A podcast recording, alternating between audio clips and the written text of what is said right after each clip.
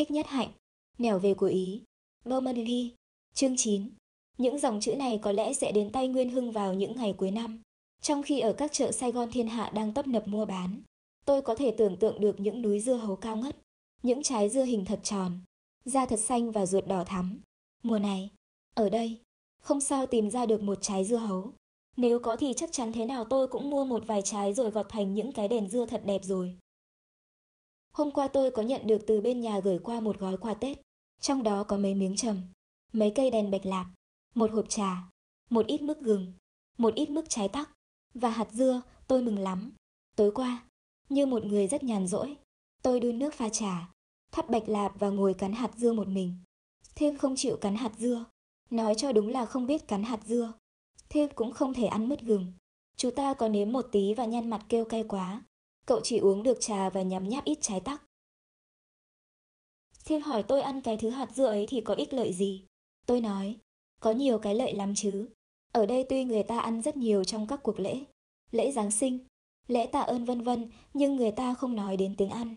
Còn bên xứ chúng tôi người ta nói thẳng thắn là ăn. Ăn Tết, ăn lễ sinh nhật, ăn cưới, ăn hỏi, ăn khảm tháng, ăn ngũ tuần, ăn lục tuần, ăn thượng thọ, ăn dỗ, vân vân, mà Tết thì kéo dài những ba ngày. Trong ba ngày liền phải ăn luôn miệng. Đi đâu? Gặp ai mời? Cũng ăn, cũng phải ăn, mà thức ăn cũng mau no. Chỉ có hạt dưa là ăn mãi không no. Như vậy cái lợi thứ nhất là ăn mãi mà không sợ phải no. Cái lợi thứ hai là ăn hoài mà không sợ hại cho sức khỏe. Ăn cái gì nhiều cũng có thể đau bụng, đau gan. Chúng thực nhưng mà ăn hột dưa thì không sao. Vì tuy cái miệng ăn hoài mà cái dạ dày không bao giờ đầy. Cái lợi thứ ba là đỡ phải nói chuyện nhất là khi ta không biết chuyện gì mà nói. Dù sao thì cái miệng của tôi cũng đang làm việc mà. Tôi ít nói vì cái miệng tôi đang ăn hạt dưa, chứ không phải là tôi không biết nói chuyện. Cái lợi thứ tư là tránh được cái hại đa ngôn đa quá. Hạt dưa dạy người ta ít nói, dạy người ta im lặng để suy nghĩ về những điều mình muốn nói, dạy người ta biết nghe những người khác. Từ đứa trẻ 5 tuổi cho đến ông già 80 ai cũng có thể dạy cho ta được nhiều điều bằng các câu chuyện của họ, người ta thường là thế. Hạt dưa khiến cho ta chín chắn hơn và giúp ta tránh được những câu nói vô ích, lầm lỡ, nhất là câu tuyên bố bừa bãi không dựa trên căn bản suy tư và nhận xét nào cả. Trong trường hợp này, biết thì thưa thốt, không biết thì cắn hạt dưa mà nghe, khỏi phải dựa cột. Thiếp cười ngất khi nghe tôi nói như vậy và bảo rằng tôi có thể viết những ý đó thành bài nói về cái triết học của hạt dưa đỏ, ở nơi Nguyên Hưng ở. Bây giờ đã bớt rét chưa? Bên này cố nhiên là trời còn rét lắm. Còn độ hai tháng nữa mùa đông mới qua, tôi chắc ở chùa Từ Hiếu. Các đồi thông đã bắt đầu xanh mướt rồi. Các đọt thông ở đấy vào mùa xuân sao mà thẳng mà đẹp đến thế. Tôi biết thế nào Nguyên Hưng cũng để rất nhiều thì rời đi giữa những cây thông xanh mướt. Tôi chưa bao giờ nỡ bẻ một cành thông. Thế nhưng tôi biết những đồi thông mang nhiều thương tích vào những ngày đầu xuân khi thiên hạ đi hái lộc. Một cái vườn chùa đẹp đến mấy mà sau bữa hái lộc cũng trở thành sắc sơ. Tôi nhớ có một năm nọ, chùa xá lợi phải trồng một ít cành thông để cho tín đồ hái lộc. Như vậy đỡ hại cho những cây cảnh mà chùa phải săn sóc hết hơi mới có lên được. Tôi không biết cái gì đã xảy ra vào tối giao thừa. Không lý chùa phải yết thị rằng hái lộc thì chỉ được hái những cây thông còn các cây khác thì chưa ra. Nếu thế thì sẽ không ai hiểu tại sao. Mà nếu hiểu tại sao thì người ta sẽ không hái lộc nữa. Bởi vì người ta nghĩ những cành thông kia không phải thực sự hút nhựa từ đất Phật, không thật sự mọc lên từ đất Phật. Cái tục hái lộc thì thật đẹp nhưng mà đông người hái lộc quá thì không còn đẹp nữa. Tôi nghĩ đến những buổi cầu nguyện đông đảo, những buổi thuyết pháp đông đảo và tôi ao ước chúng ta còn có thể duy trì được những cảnh chùa thật thanh tịnh, những buổi gặp mặt truyền tâm giữa một thầy và một trò. Tôi ưa đi vào một chánh điện thanh tịnh và nhỏ bé, một chính điện dành cho sự đối thoại cá nhân giữa con người và Đức Phật. Sự đối thoại ấy mới dễ trở thành một sự đối thoại tâm linh của chính mình. Chùa chiền và giáo đường bây giờ có khuynh hướng xây cất cho sự cầu nguyện tập thể. Đó là nhu yếu, Tôi cũng khát khao sự truyền tâm giữa một thầy một trò trong đó trò biết là tất cả con người của thầy đang hướng về mình, kêu gọi sự thức tỉnh và đáp ứng nơi mình. Và thầy cũng biết là trước mặt mình cũng chỉ có một trò với tất cả con người trọn vẹn và đặc thù của nó. Trong đại hội Linh Sơn, khi Phật đưa cành hoa lên thì chỉ có ca diếp mỉm cười. Đột nhiên đại hội Linh Sơn biến mất. Sự có mặt của mọi người trở nên không có. Chỉ có hai người. Phật và ca diếp là những người thật sự có mặt. Đám đông Nguyên Hưng ơi, trong những trường hợp như thế, chỉ là một con số không. Có một buổi chiều đi bộ từ Nam Giao lên chùa tôi gặp một đoàn thiếu niên thiếu nữ Phật tử đi cắm trại từ các đồi thông từ Hiếu về. Họ đi giải rác, người đi bộ, kẻ đi xe đạp. Người đầu tôi gặp cầm trên tay một cành thông. Người thứ hai cũng vậy, rồi người thứ ba cũng vậy, rồi đến cả đoàn. Tôi thấy xót ruột và đau xót cho những đồi thông. Có lẽ ngày Tết cơ sự cũng xảy ra tương tự như thế. Tết này Nguyên Hưng nhớ bảo vệ giúp các đồi thông nhé. Giờ mà Nguyên Hưng đón giao thừa bên đó thì bên này là giữa trưa. Nghĩ cũng là một điều hay. Năm ngoái tôi đón giao thừa ở Vinson vào lúc 12 giờ trưa, cùng với một em bé Việt Nam mời được ở cách đó không xa. Giờ đó, thành phố đó, thời tiết đó mà trong phòng chúng tôi cũng có giao thừa. Thiên hạ bên này vẫn đi làm việc 8 giờ một ngày. Chẳng ai để ý rằng ở Việt Nam Nguyên Hưng đang đón giao thừa, đang ăn Tết. Tại vì tôi biết tôi còn ở đây cho nên tôi cũng biết Nguyên Hưng còn ở đó. Việt Nam còn ở đó. Và đêm giao thừa vẫn hiện hữu. Tất cả chỉ là vấn đề nhận thức. Chủ thể nhận thức không rời đối tượng nhận thức. Tôi nhớ có một bữa trưa tôi vào đọc sách nơi phòng triết học của Thư viện Butler. Khi vào, tôi chỉ thấy có hai người đang ngồi tra cứu. Hai người đàn ông lớn tuổi. Bữa đó tôi đi tìm đọc một cuốn sách của giáo sư Snyder. Đọc được một lúc, không biết rõ là bao lâu. Bỗng dưng tôi thoáng thấy mùi hoa bưởi. Ban đầu tôi ngạc nhiên hết sức vì tôi nghĩ rằng ở địa phương này làm gì có hoa bưởi. Nguyên Hưng nên nhớ rằng tôi xa nhà đã lâu và bất cứ hình sắc âm thanh hương vị nào của quê hương đối với tôi cũng vô cùng quý giá. Cứ tưởng tượng ngồi tại một xứ xa thật xa. Mấy năm trời tự dưng được nghe thấy mùi hoa bưởi kỳ diệu ấy. Bông lài, bông lý, bông ngâu, chẳng bằng bông bưởi thơm lâu, dịu dàng. Mùi hoa bưởi, mùa hoa của quê hương của ca dao. Tôi không đọc Snyder được nữa. Tôi suy nghĩ, và tôi kết luận rằng mùi đó không có thực, không phải là từ tánh cảnh, đới chất cảnh mà từ độc ảnh cảnh tới. Nghĩa là ảnh tượng khiếu giác được phát hiện trở lại từ tiềm thức. Như thế thì đã có một vài lần tôi trải qua trường hợp ấy rồi. Tôi yên trí, tiếp tục đọc Snyder, nhưng chỉ một lát sau, mùi hoa bưởi trở lại, hiện thực hơn nhiều, khiến tôi ngừng đọc, ngồi xét lại. Tôi nghĩ rằng có người nào mới vào phòng đọc sách. Trong số đó có thể có một cô nữ sinh có sức nước hoa mùi hoa bưởi. Kỳ thực tôi không biết có thể có thứ nước hoa chế tạo bằng hoa bưởi không, nhưng tôi cứ cho là có.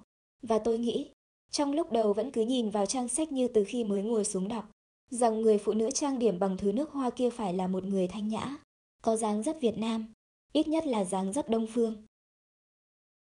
Có một cái gì thúc đẩy tôi nhìn lên coi ai mang theo mùi hoa bưởi thân yêu đó, nhưng mà tôi vẫn không ngừng đầu lên. Tôi tinh nghịch nhủ rằng nếu ngừng đầu lên và tìm thấy một người không giống gì hết với sự tưởng tượng, nghĩa là một người không trang nhã, không có tính cách đông phương. Một người béo tốt đẫy đà phấn son chát đầy đầu đầy cổ thì tôi sẽ bị nếm một thứ thất vọng nào đó. Như vậy mà tôi ngồi cho tới 5 phút, không ngưỡng đầu lên mà cũng không đọc Snyder. Rồi kết cuộc thì ra làm sao? Tôi biết, Nguyên Hưng sẽ hỏi, nhưng mà tôi không nói đâu. Nguyên Hưng tự đoán lấy. Ai dạy gì mà nói điều ấy cho Nguyên Hưng nghe. Tôi mắc cửa lắm, chỉ khi nào Nguyên Hưng giỏi thật giỏi không cần biết tới các kết thúc của câu chuyện thì tôi mới nói cho Nguyên Hưng nghe mà thôi. Nguyên Hưng, tôi đã phải học thêm duy thức từ lúc 16 tuổi và cái tuổi non nớt đó không cho phép tôi hiểu thấu được những cái như kiến phần tướng phần. Sở sở, duyên duyên. Rất khó mà hiểu tại sao kiến phần và tướng phần là những cái không thể rời nhau mà hiện khởi. Tại sao mà chủ thể không thể tồn tại biệt lập ngoài đối tượng. Ấy thế mà hồi đó tôi cũng biết đàm luận về duy thức cũng làm bài thi và cũng được điểm cao. Tôi lý luận như thế này. Duy thức là nhờ vào nhận thức thì vạn hữu mới trở thành thực hữu. Không có nhận thức thì do đâu mà biết có với không tức cũng như không có gì cả. Đó, tôi chỉ cắt nghĩa ngây thơ như vậy. Còn các lối giải bày khác tôi không nắm được. Hoặc tôi cho là vô lý không thể chấp nhận được. Những dòng này do tôi viết và Nguyên Hưng sẽ đọc. Những dòng này hiện giờ Nguyên Hưng chưa đọc. Vậy thì những dòng này, kể cả bản chất tư tưởng tình cảm, giấy, mực, thời gian, không gian, Nét chữ vân vân chỉ nằm trong nhận thức tôi, và cả Nguyên Hưng nữa. Nguyên Hưng đối tượng của những dòng chữ này, cũng nằm trong nhận thức tôi. Mà tất cả mọi hiện tượng khác như quê hương Việt Nam với những cây cam cây bưởi đầy hoa, những cây dừa duyên dáng những cây cao cao vút và thẳng băng, cũng như thành phố náo nhiệt tôi ở đây, cũng như mặt trời, tuyết, mây, trăng, sao đều nằm trong nhận thức tôi. Tất cả đều là khái niệm và thế giới của tôi trong đó có Nguyên Hưng, có cây bưởi, Cây chanh cây khế cũng là một thế giới khái niệm. Vài bữa nữa thì những dòng chữ này tới tay Nguyên Hưng. Nguyên Hưng sẽ thấy tôi hiện hữu trong đó, thành phố tôi hiện hữu trong đó. Nhưng mà tất cả những thứ ấy cũng trở thành khái niệm trong nhận thức Nguyên Hưng và không thể được đồng nhất đối tượng của nhận thức tôi. Cảm ơn bạn đã xem video của tôi. Nếu bạn thích nội dung này, hãy xem xét đăng ký kênh Minh Sâm của tôi để cập nhật những video mới nhất. Bằng cách đăng ký, bạn sẽ nhận được thông báo ngay khi tôi tải lên video mới. Đừng quên bấm chuông thông báo để không bỏ lỡ bất kỳ video nào. Cảm ơn bạn đã ủng hộ.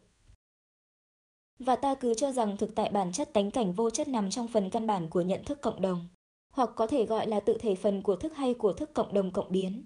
Còn thế giới khái niệm, thế giới đối chất và độc ảnh, là thế giới được tạo tác nên do khuynh hướng biến kế chấp trong đó tướng phần và kiến phần là hai mặt hiện tượng của một tự thể. Điều này tôi thấy rõ trong một buổi khuya ở chùa Trúc Lâm cách đây chưa đầy 2 năm.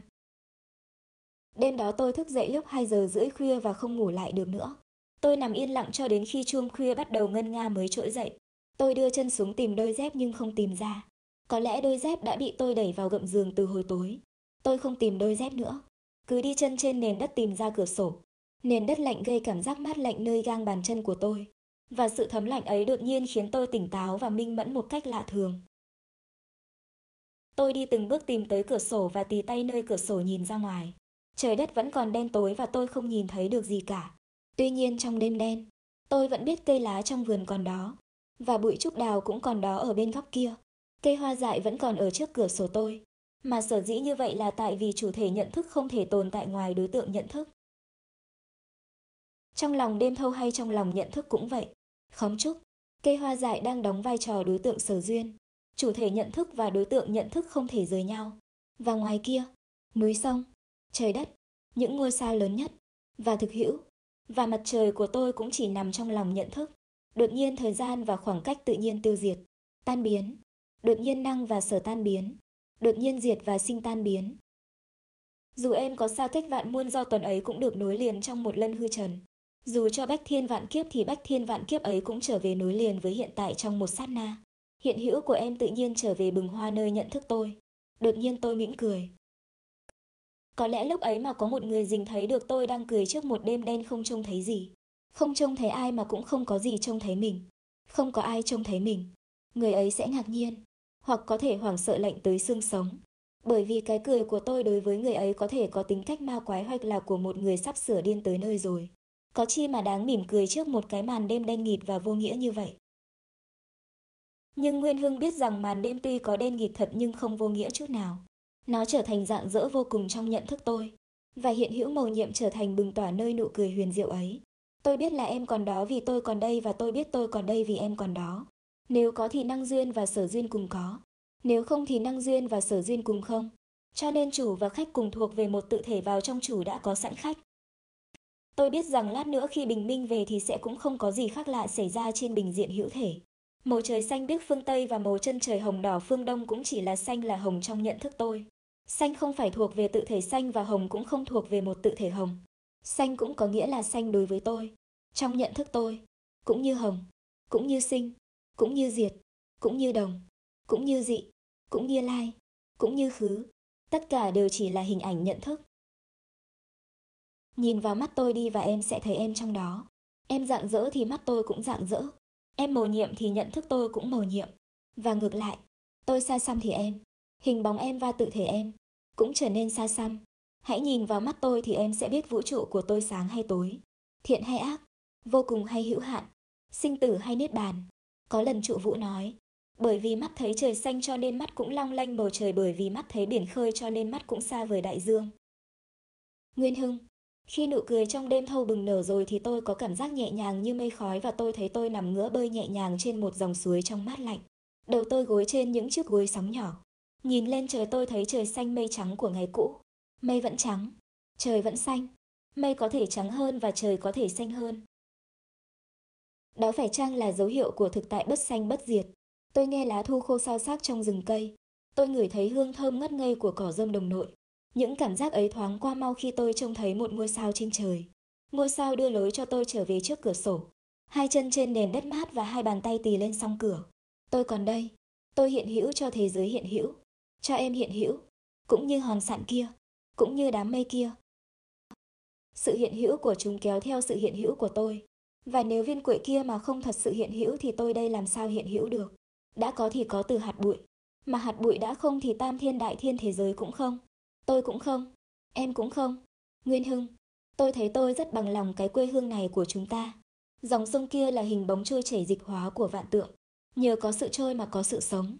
Sự chết cũng nằm trong sự sống bởi vì không có chết thì không thể có sống. Hoan nghênh sự trôi chảy. Hoan nghênh vô thường vô ngã. Bởi vì có vô thường vô ngã nên mới có thế giới đẹp đẽ của thi ca của thiền. Và còn vườn chuối của đồng bằng kia nữa. Hình bóng của êm mát, ngọt ngào, hiền lành. Và cũng còn những hàng cau thơm ngát, mặt trái đất sở dĩ đầy tràn cát bụi. Là vì chúng ta chỉ nhìn xuống cát bụi. Không, tôi không muốn rời bỏ chốn này để đi về cực lạc hay thiên đường. Quê hương của tôi là đây, ngay trên mặt đất. Chỉ cần ngẩng đầu nhìn lên là tôi trông thấy trăng sao của đêm rằm, của tâm linh. Chính vì được ở đây, vì được dừng đây nên tôi mới thấy được như thế. Điều quan yếu không phải là từ giã, chối bỏ, trốn tránh. Điều quan yếu là nhận thức ra rằng hễ mắt ta mở thì ta trông thấy cảnh giới niết bàn quyết định có đủ những thứ cây như cây bàng, cây cao, cây khế, cây chanh, cây bưởi. Tôi thấy như thế, và tôi buồn cười quá. Tôi buồn cười cho chính tôi. Ngày xưa, đã đi tìm Niết Bàn như một cái gì cách biệt và trái trồng với thế giới sinh diệt, chân như hiển hiện màu nhiệm nơi tử sinh. Nguyên Hưng chắc còn nhớ những cơn mưa lớn ở miền Nam đất nước ta. Có một lần tôi ngồi ở nhà một người bạn tôi trông thấy một cảnh tượng mà nhìn ngắm mãi không biết chán. Trời mưa lớn, bên kia đường, đối diện với chỗ tôi đang ngồi là một tiệm bán chạp phô lục sụp.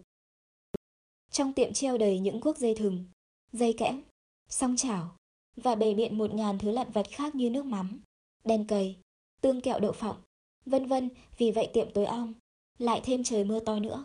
Tôi thấy một đứa bé chừng 6 tuổi đang ngồi ăn cơm một mình trước cửa tiệm ngay chỗ bậc cửa ra vào. Gần sát giọt nước trên mái chảy xuống.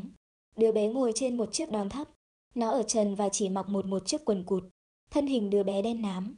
Có lẽ tại nó hay chạy chơi ngoài nắng quá. Tay trái nâng một bát cơm, tay phải thì cầm đũa. Nó ăn rất dè dặt, mắt hết nước nhìn những giọt nước rơi từ mái tôn theo những chiếc bong bóng trước sân.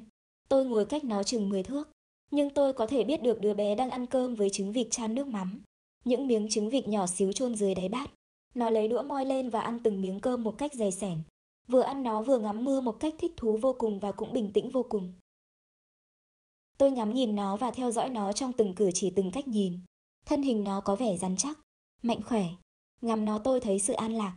Có lẽ cái chữ Le Beneche của tiếp pháp theo nghĩa chính xác nhất là dùng vào đấy thì rất đúng. Và rất hay nữa. Tôi thấy tim nó đập điều hòa. Phổi nó, dạ dày nó, ruột nó, gan nó.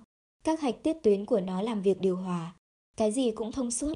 Cái gì cũng không bị trục trặc. Giả dụ nó bị nhức răng thì cái diện mạo của nó sẽ nhăn nhó, sẽ khó chịu. Nó không thể nào an nhiên hạnh phúc như thế kia được. Tôi ngắm nó như ngắm một sự toàn bích, như ngắm một bông hoa như ngắm một cảnh bình minh. Và tôi chợt thấy chân như và niết bàn hiện hữu. Tôi bị thâu hút vào hình bóng đó và an nhiên trầm tĩnh ngắm nhìn đứa bé như biểu hiện của pháp thân, của niết bàn, của sự an lạc. Tôi thấy sự an lạc đó nơi cách nhìn, mỗi cái vào cơm, mỗi cái ngước mắt. Tôi biết chắc rằng lúc đó nó không có ý thức phân biệt rằng nó thuộc giai cấp nghèo. Nó không thấy cái quần cụt đen đúa của nó là xấu xí so với quần áo sang trọng của những đứa trẻ khác. Rằng chân nó không có giày đẹp, rằng ghế nó ngồi là một cái đòn khập khảnh nghèo nàn. Không không phân biệt, nó không tủi thân, nó không ham muốn, mà nó sung sướng hoàn toàn, an lạc hoàn toàn. Chỉ nhìn nó, tôi cũng thấy an lạc tràn ngập cả bản thể.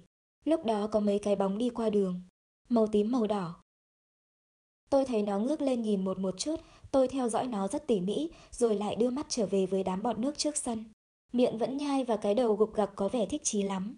Tôi biết nó không mảy may chú ý về những người vừa đi qua đường mà tôi biết chắc là hai người thiếu nữ mang dù. Vài tôi thoáng thấy những cái áo màu tím màu đỏ. Và chắc chắn cũng vì những cái màu đó, những cái màu trói lọi đó, mà nó ngước mắt lên mà thôi. Mặt nó không lộ một tí thay đổi nào khi nhìn lên. Bỗng tôi thấy nó đưa mắt về phía đầu đường và miệng nó nở một nụ cười rạng rỡ. Nó hoàn toàn bị thu hút bởi cái cảnh tượng đầu đường. Thấy rõ sự sung sướng cực độ biểu lộ trên mặt nó. Tôi cũng nhìn về đầu đường. Tôi thấy có hai đứa trẻ đẩy một chiếc xe mây có bốn bánh gỗ đi lại. Trên xe có em bé ngồi. Tất cả đều ở chuồng. Và cả ba đứa nô đùa thích thú trong mưa. Những chiếc bánh xe gỗ lăn mau. Thỉnh thoảng gặp những vũng nước trên đường bắn tung té ra hai bên. Tôi nhìn trở lại đứa bé đang ăn cơm. Nó ngừng hẳn công việc ăn và theo dõi trò chơi của ba đứa trẻ ngoài đường. Hai mắt sáng như sao. Tôi không biết hai mắt của tôi có phản chiếu hai mắt của nó không. Nhưng có một điều tôi biết rõ là lúc đó tôi cũng sung sướng cực kỳ. Có lẽ là không sung sướng bằng nó. Cũng có thể là tôi sung sướng hơn nó. Hơn ở chỗ tôi biết sung sướng. bóng tôi nghe nó dạ một tiếng và ôm bát đũa vào nhà. Có lẽ cha mẹ nó gọi vào để bảo nó xới thêm một bát cơm nữa. Hồi lâu tôi thấy nở ó không trở ra. Nó có thể trở vào ngồi ăn chung với bố mẹ nó. Cũng có thể nó bị mắng là ăn một chén cơm lâu quá không xong chỉ lao ngồi chơi ở ngoài ngưỡng cửa. Nhưng mà bị mắng như thế thì tôi nghiệp quá. Người ta không biết được rằng nó được sống ở thiên đường ở Niết Bàn. Ở chân như, người ta không biết được rằng những phân biệt, những mừng tuổi, những toan tính giết chết thiên đường. Xin đừng la mắng ánh sáng, đừng la mắng những con chim mùa xuân bé nhỏ. Làm sao anh lên thiên đường được nếu anh không trở thành trẻ thơ? Làm sao anh thấy được chân như bằng con mắt phân biệt? Những hàng chữ này tôi muốn tự nhiên mà trở thành thơ dại. Tôi muốn đè cổ Nguyên Hưng xuống để xem cái sái tóc ở phía nào. Một sái ở với cha, hai sái ở với mẹ, ba sái ở với gì, mấy sái thì ở với quê hương nhỉ. Tôi đang ngồi đây, chờ Nguyên Hưng trả lời. Tuyết giờ này đang rơi. Tôi muốn liệng về cho Nguyên Hưng một nắm lạnh buốt.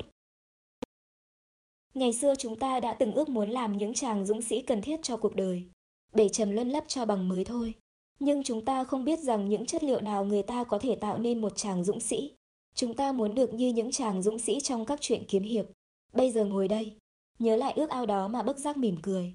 Bộ mặt chúng mình không giống gì một dũng sĩ cả. Thà như ngày xưa cầm kiếm tre đánh nhau và bắt chước y hệt của những lời kiếm khách. Bây giờ nơi thành phố náo nhiệt và lệnh bút này viết cho Nguyên Hưng lòng tôi cũng vẫn còn đôi chút rộn ràng về cái mộng ngày xưa. Thì ra cuộc đời từ khi có cái mộng của chúng ta vẫn là một cuộc đời kiên nhẫn. Kiên nhẫn chờ đợi những chàng dũng sĩ không thể không có trong cuộc đời. Nhưng mà các chàng dũng sĩ ngày xưa trước khi xuống núi cứu giúp đời đều được huấn luyện võ nghệ thời gian lâu dài với các bậc kiếm tiên sư phụ. Còn vốn liếng của chúng ta chỉ có một cuốn tình nghi nhật dụng và những cái tài nấu cơm, quét sân, gánh nước, bổ củi. Đã thế trong những kẻ học làm dũng sĩ như chúng ta, có nhiều người không nắm được về kỹ thuật nào về sự nấu cơm, quét sân, gánh nước và bổ củi ấy, rồi bị bắt buộc vào núi, hoặc tình nguyện xuống núi. Tài nghệ không có, bản lĩnh không có làm sao mà cứu giúp đời. Ấy vậy mà một số người trong chúng ta đã tưởng mình là những chàng dũng sĩ thực thụ. Những chàng dũng sĩ cần thiết cho cuộc đời. Và chính cuộc đời cũng nói như thế, cũng công nhận như thế. Cuộc đời chỉ cần những chàng dũng sĩ giả hiệu. Và các chàng dũng sĩ như chúng ta vì thế càng ngày càng tin chắc mình là dũng sĩ. Cuộc đời nếu không có ta, nếu không có ta, chắc cuộc đời đã tàn lụi rồi nhỉ. Nhưng mà Nguyên Hương ơi trong những năm ở phương bối và chính ngay bây giờ nữa, cuộc đời đã tàn rụi đâu. Cuộc đời còn đó, kiên nhẫn chờ đợi mà. Chỉ sợ những người muốn làm dũng sĩ không chờ đợi được chính mình mà thôi. Chúng ta đã gặp những chàng dũng sĩ trên bước đi của chúng ta. Không có bản lĩnh thực của dũng sĩ. Họ phải mượn tạm khí giới của cuộc đời. Họ sử dụng được tiền bạc, danh vọng và thế lực. Nhưng mà những khí giới ấy chỉ có thể đối phó với cuộc đời thôi chứ không thể đối phó với bản thân và bảo vệ cho đời sống thực sự của chính các chàng dũng sĩ. Để đối phó với vấn đề sinh tử của chính mình, các chàng dũng sĩ phải dùng sự bận rộn, sự bận rộn, sự bận rộn. Ai chế tạo ra hóa phẩm kỳ diệu này mà sức tàn phá không khác bom nguyên tử, không khác chi khói thuốc phiện, cái thế giới nội tâm chống trải quá. Và con người bây giờ có thể đối phó với một cuộc chiến tranh dễ dàng hơn đối phó với một cái chống trải của lòng mình. Bận rộn công việc thì than phiền là bận rộn chẳng có thì giờ nghỉ ngơi được. Con người bây giờ không biết nghỉ ngơi. Hoặc giả chỉ biết nghỉ ngơi bằng những loại bận rộn khác, cũng được gọi là bận rộn. Hễ có được một chút thì giờ rỗi rãi ngừng tay thì không chịu đựng nổi. Phải với tay vặn cái nút thu thanh, hoặc phải vừa lấy một tờ báo, đọc bất cứ bài vở gì, tin tức gì, đọc quảng cáo cũng được. Phải có một cái gì để nhìn, để nghe, để nói, để chấn giữ đừng để cho cái đầu của sự chống trải xuất hiện. Mặt mũi của sự chống trải sao mà kinh khiếp quá. Nguyên Hưng Hồi nhỏ tôi có đọc những câu chuyện nói về kẻ ra ngoài thì tả sung hữu đột oai phong lẫm liệt nhưng đến khi về tới nhà là sợ vợ thiên thích không dám cựa quậy. Thì những chàng dũng sĩ của gia cũng thế đó. Nhìn qua cái bận rộn của họ, ta có nghĩ rằng họ là dũng sĩ thật nhưng đến khi theo họ trở về nội tâm thì ta thấy tình cảnh tan hoang bi thảm không cùng. Chàng dũng sĩ của chúng ta đi xuống núi là để chuyển hóa cuộc đời nhưng rốt cuộc lại bị cuộc đời chuyển hóa, tay ấn không vững thì đã không chỉ được âm binh ma chướng mà còn bị âm binh ma chướng vật ngã nữa. Chàng dũng sĩ của chúng ta không có được một chút bản lĩnh tâm linh nào thì làm sao có thể là một chàng dũng sĩ thật sự. Nguyên Hưng cũng biết rằng cái cuốn tin đi nhập dụng ấy là một thứ sách binh pháp nhập môn của chúng ta. Thứ sách khi chúng ta mới được gia nhập thiền môn thì chúng ta phải lấy ngay sách đó làm sách gối đầu giường. Nó chỉ cho chúng ta nắm lấy tâm ý của chúng ta. Trong những phương pháp động tác thường nhật như ăn uống, đi đứng, nằm ngồi, làm việc, chúng ta phải tự theo dõi chúng ta. Dò kiếm những dấu chân và công việc đó khó khăn như công việc dò theo dấu chân châu để tìm ra con châu lạc. Dễ gì mà dò biết được lối đi nẻo về của tâm của ý. Tâm ý chúng ta cũng như con vượn truyền cành. Nó truyền cành này sang cành khác, thoăn thoát mau lẹ. Bắt được nó không phải là chuyện dễ. Nhưng công việc ở đây không phải là công việc bắn chết. Công việc ở đây không phải là công việc dọa dẫm, ép buộc. Công việc ở đây là biết được đường đi nẻo về của nó, để không cần dọa dẫm ép buộc mà vẫn có thể đi sát với nó. Có nó trong tay bất cứ lúc nào mình muốn. Cuốn sách mỏng đó cho ta những biện pháp đầu để đối phó, hồn nhiên mà vô cùng hiệu lực. Nó dạy ta quan sát và điều phục theo một đường hướng rất đi hợp thiên nhiên tất cả mọi động tác thân thể ngôn ngữ tâm lý của chúng ta. Khi ta đưa hai bàn tay vào chậu nước trong chẳng hạn, nó dạy ta làm phát khởi trong có một tư tưởng trong sáng, tin tưởng và ý thức. Khi tôi rửa tay bằng nước trong, tôi ước ao bằng mọi người trong chúng ta đều được hai bàn tay tinh khiết để có thể tiếp nhận và duy trì chân lý. Và trong tất cả mọi động tác, những tư tưởng trong kia đến cùng với ý thức minh mẫn, để tạo nên chánh niệm làm cho mọi động tác thường được coi là tầm thường nhất như đi vệ sinh, hốt rác, chặt củi cũng trở nên thánh thiện, tràn ngập tính chất thi ca và nghệ thuật. Gia gen, thiền thì đâu cần ngồi. Cuộc đời không phải để mà ngồi dù ngồi 9 năm xê mặt vào vách cũng thế. Ngồi chỉ là những bước đầu. Cũng vì vậy mà chúng ta đã được hướng dẫn nấu cơm. Rửa bát không chỉ là để có bát sạch. Nói cho đúng mức ngôn ngữ, thì nấu cơm không phải để có cơm. Rửa bát không phải để có bát sạch. Và nấu là nấu chứ không phải là nấu cho xong. Rửa là rửa chứ không phải là rửa cho xong với ý định là làm cho xong kẻo mệt. Làm cho rồi bổn phận. Để mà nghỉ. Để mà tham thiền. Thì việc làm ấy sẽ là hư công. Vô ích. Không nghĩa gì đối với thiền học. Rửa bát. Quét lá trước sân. Những việc ấy phải là thiền. Là tu. Là con đường thành Phật. Thành Phật không do sự lễ lại. Cung vái ngồi thiền. Thiền là ăn. Là thở. Là nấu cơm là gánh nước, là chùi cầu vệ sinh. Thiền là dọi ý thức minh mẫn vào mọi động tác thân khẩu ý, là làm cho dạng dỡ những chiếc lá khô, những viên sỏi nhỏ, những đống phân bón, những cành củi mục làm cho dạng dỡ tất cả mọi đường đi nẻo về của tâm, của ý. Cho nên Nguyên Hưng biết rằng nắm được cái kỹ thuật nấu cơm, rửa bát, quét sân và nhặt củi ấy thì mới mong xuống núi làm chàng dũng sĩ.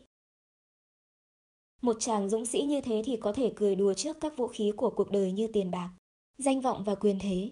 Một chàng dũng sĩ như thế thì có thể ngồi trên những đợt sóng thành bại mà không bị đưa lên dìm xuống bởi những đợt sóng thành bại và một chàng dũng sĩ như thế ít ai biết là một chàng dũng sĩ. Nguyên Hưng, dù sao mùa xuân cũng đã thấy thấp thoáng ở quê nhà. Dù cho quê nhà đang lâm vào tình trạng khốn khổ đau thương đi nữa thì mùa xuân cũng nên trở về để trao cho Việt Nam khổ đau bức thông điệp hy vọng của sự sống mầu nhiệm. Để tất cả chúng ta đặt niềm tin ở tương lai mà vững lòng đi tới. Tuyết đang rơi trước cửa sổ tôi. Màu xanh còn vắng mặt, nhưng thiều quang sẽ đến. Và hàng cây trụi lá khổ hạnh kia cũng như những bài cỏ chôn vùi dưới tuyết kia sẽ lấy lại được màu xanh mơn mờn của mùa xuân thịnh vượng. Thích nhất hạnh, nẻo về của Ý,